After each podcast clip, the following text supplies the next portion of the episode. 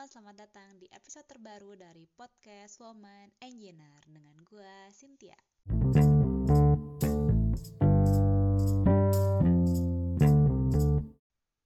Hai, sesuai dengan janji gue nih di episode 14 kemarin, kali ini gue masih mau ngebahas tentang uh, topik finansial.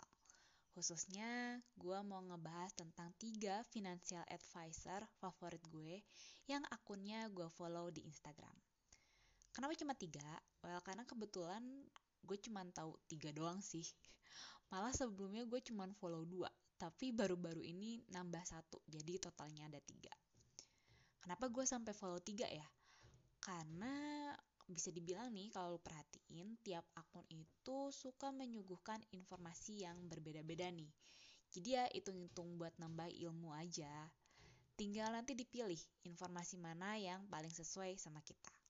Oke, kita mulai aja ya.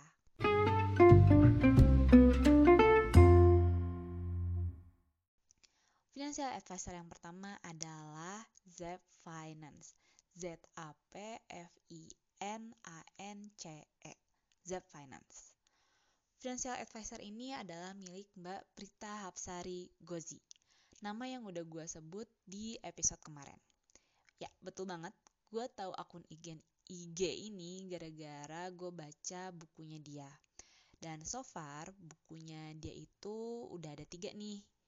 Dan tiga-tiganya udah gue punya juga, yaitu Make It Happen, Terus yang kedua, cantik gaya dan tetap kaya. Terus buku yang tiga, yang terakhir itu pension ready, pension happy. Kita bahas dikit aja lah ya tentang bukunya. Jadi buku Make It Happen, terus buku Cantik Gaya dan Tetap Kaya, isinya tuh kurang lebih sama, yaitu tentang manajemen keuangan. Cuma pengambilan sudut pandangnya aja nih yang berbeda kalau buku buku Make It Happen itu ditujukan untuk orang-orang secara umum dan keluarga. Kalau cantik, gaya dan tetap kaya, so pasti ditujukan untuk cewek-cewek, ibu-ibu atau mbak-mbak. Jadi ada pengkhususan nih pembahasan tentang shopping atau belanja gitu. Nah, sedangkan kalau buku yang terakhir, yang Pension Ready, Pension Happy, itu menghususkan diri untuk membahas tentang dana pensiun yang lebih detail daripada dua buku sebelumnya. Favorit gue sih yang Make It Happen ya. Soalnya buku ini nih punya buku saku gitu loh, buku sakunya warnanya hijau dan itu tuh berisi to-do list bulanan untuk setahun e, buat mengubah kebiasaan keuangan kita agar berubah menjadi yang lebih baik. Kira-kira kayak gitulah. Dan gue sih setuju sih sama si buku saku ini karena kan untuk mengubah kebiasaan kita itu kan bukan suatu yang cepat dan gampang ya. Dan untuk satu tahun untuk membiasakan diri dengan selalu ada hmm, apa ya capaian lah ya per bulannya itu menurut gue cukup wajar sih. Jadi anggaplah si buku hmm, apa namanya buku warna hijau ini si buklet warna hijau ini bisa jadi semacam panduan resolusi keuangan lah kira-kira seperti itu. Itu tadi sekilas tentang buku-bukunya ya. Nah kalau tentang postingan-postingan di Instagramnya sendiri sih itu lebih banyak membangun semangat nih untuk bikin pos-pos pengeluaran sesuai dengan gaji kita. Di mana postingan itu biasanya ngejelasin nih alokasi dana dari gaji kita tuh buat apa aja sih dan bahkan sampai nominalnya sesuai dengan gaji kita. Bahkan gajinya tuh kayak dikasih lihat gitu loh. Nih kalau misalnya nominalnya eh, 2 juta berapa 10 juta berapa 30 juta berapa itu ada di postingan itu. Memang mungkin alokasinya nggak bisa diterapkan lah ya ke semua orang karena kan kondisi hidup setiap orang tuh kan beda-beda. Tapi setidaknya bisa lah ngasih gambaran buat orang-orang yang masih awam banget nih tentang pengalokasian gaji. Selain itu juga berisi pengetahuan umum sih tentang pentingnya membuat dana darurat dana shopping, dana liburan, THR, terus misalnya pas lagi puasa kayak gimana, pas lagi ada pandemi kayak gimana, dan aneka pendanaan lainnya. Ya entah kenapa gue sih cocok aja sih dengan bahasan-bahasannya, soalnya enak, to the point gitu loh, jadi gampang dimengerti. Dan mungkin karena pemiliknya cewek kali ya, jadi cocok gitu loh sama gue yang ya sama-sama you know lah suka belanja, hobi beli baju, beli skincare. Jadi info-infonya berasa relate aja gitu. Financial advisor yang berikutnya, yang kedua adalah Joska. J O U S K A. Joska. Nah, ini adalah salah satu financial advisor yang lagi booming banget nih di pasaran. Kliennya banyak banget kayaknya. Gue tahu akun ini dari salah satu teman gue ketika kita lagi ngobrol-ngobrol nih tentang masalah perduitan. Nah, kalau dari Joska ini, gue belajar nih kalau kita nggak manage duit kita dengan baik itu bisa berujung pada petaka seperti cerita-cerita dari klien-kliennya Joska yang suka dijadiin contoh real buat pembelajaran di Instagramnya. Sumpah cerita-ceritanya tuh serem banget, gue tuh, aduh, serem banget deh pokoknya baca bacanya. Misalnya nih, betapa ada orang yang mudah banget terpengaruh sama kenaikan gajinya atau jabatan gitu. Terus udah gitu gara-gara dia naik nih jabatan sama gajinya, dia naikin juga standar hidupnya. Yang ternyata itu terlalu tinggi. Jadi dia malah berujung sering gesek kartu kredit tiap bulan dan menyebabkan utangnya menumpuk.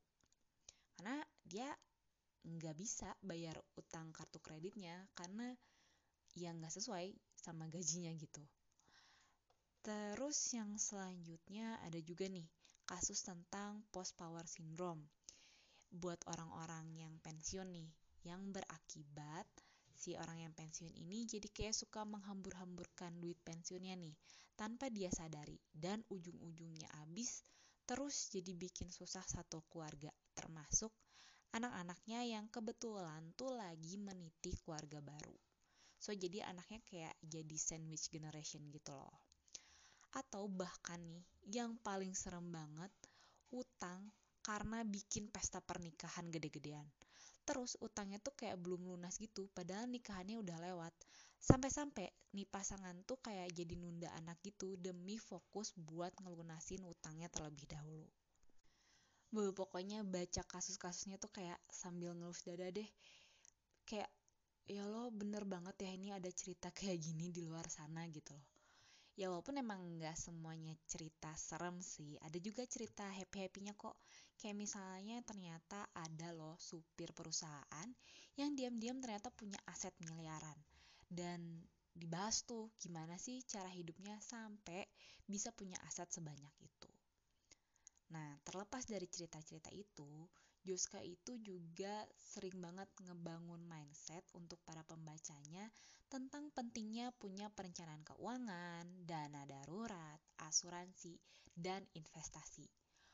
Khusus buat investasi ini nih, mereka sangat-sangat senang buat promosiin instrumen obligasi, terutama yang pemerintah dan saham. Dan karena core bisnis mereka itu advisor ya, jadi otomatis mereka bakal sering banget jualan jasa mereka. Entah itu untuk jadi klien mereka, atau sekedar ikut seminar mereka gitu loh, baik yang online maupun yang offline. Tema seminar mereka juga macam-macam sih, mulai dari manajemen finansial, ngomongin ekonomi, saham, hukum, dan lain sebagainya. Gue sendiri sih udah pernah beberapa kali sih ikut seminar mereka. Kebetulan waktu itu yang pertama banget nih seminar yang gue ikutin itu abis gue baca bukunya Mbak Prita Gozi. Eh tetap dibahas. Nah terus gue abis baca buku itu tuh kayak butuh orang gitu loh untuk ditanyain tentang hal-hal yang gue nggak ngerti. Nah ya udah alhamdulillah dengan ikut seminar itu gue banyak banget mengajukan pertanyaan dan terjawablah sudah keingintahuan gue gitu kan nah dari seminar itu sih sebenarnya gue bisa ngambil kesimpulan sih. Ternyata tiap advisor itu kayak punya metode pendekatan perhitungan yang beda-beda nih. Jadi mungkin e, besaran dana darurat, besaran dana pensiun yang kita hitung dari satu advisor lain ke advisor lainnya tuh bisa menghasilkan angka yang berbeda. Nah, tinggal balik lagi nih ke kitanya aja. Kita tuh e, yakinnya sama yang advisor yang mana sih gitu. Jadi intinya dibalikin lagi sih ke kita yang punya duit. Financial advisor yang ketiga adalah Andika Diskartes. Ini adalah advisor paling baru yang gue follow. Kayaknya belum ada setahun deh. Dan dia itu terkenal sebagai salah satu advisor yang bisa menerjemahkan bahasa ekonomi yang susah jadi bahasa yang mudah dipahami oleh orang-orang awam. Awalnya sih gue males ya nambah-nambah akun buat di follow. Tapi berhubung udah bosen nih sama bahasannya dari dua akun sebelumnya, mana yang satu lagi tuh kalau ngebahas ekonomi tuh kayak cukup suka setengah-setengah gitu. Jadi ya udah gue follow orang baru aja si Kakanda Diskartes.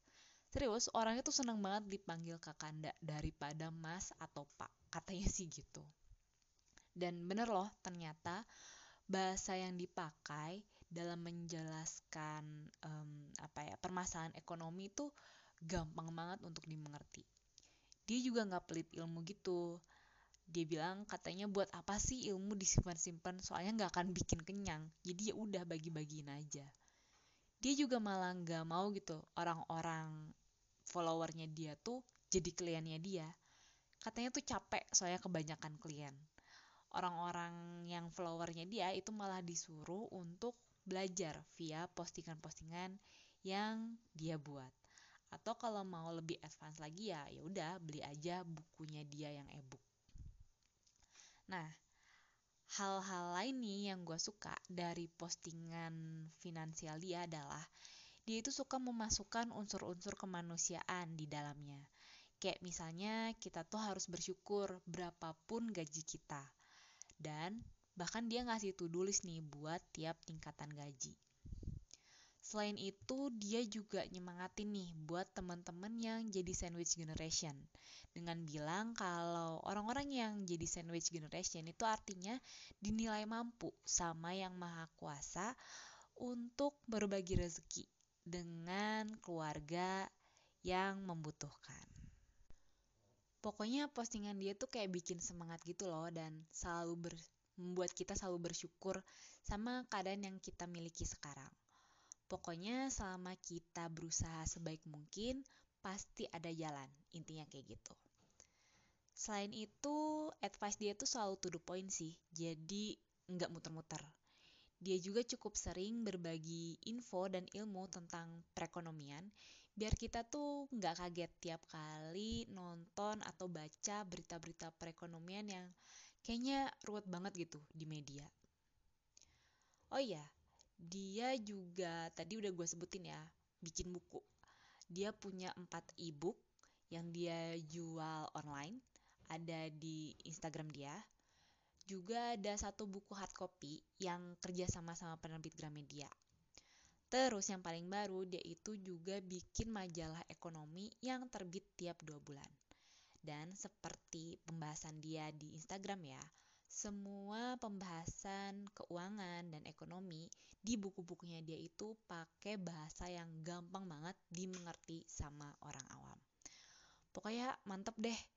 Harganya juga menurut gue cukup tergantung kak terjangkau kantong sih ya kalau misalnya lu bisa beli boba gitu ya tiga bulan lah eh sorry tiga kali lah dalam sebulan atau jajan baju lah shopping baju gue yakin pasti kebelilah bukunya dia gitu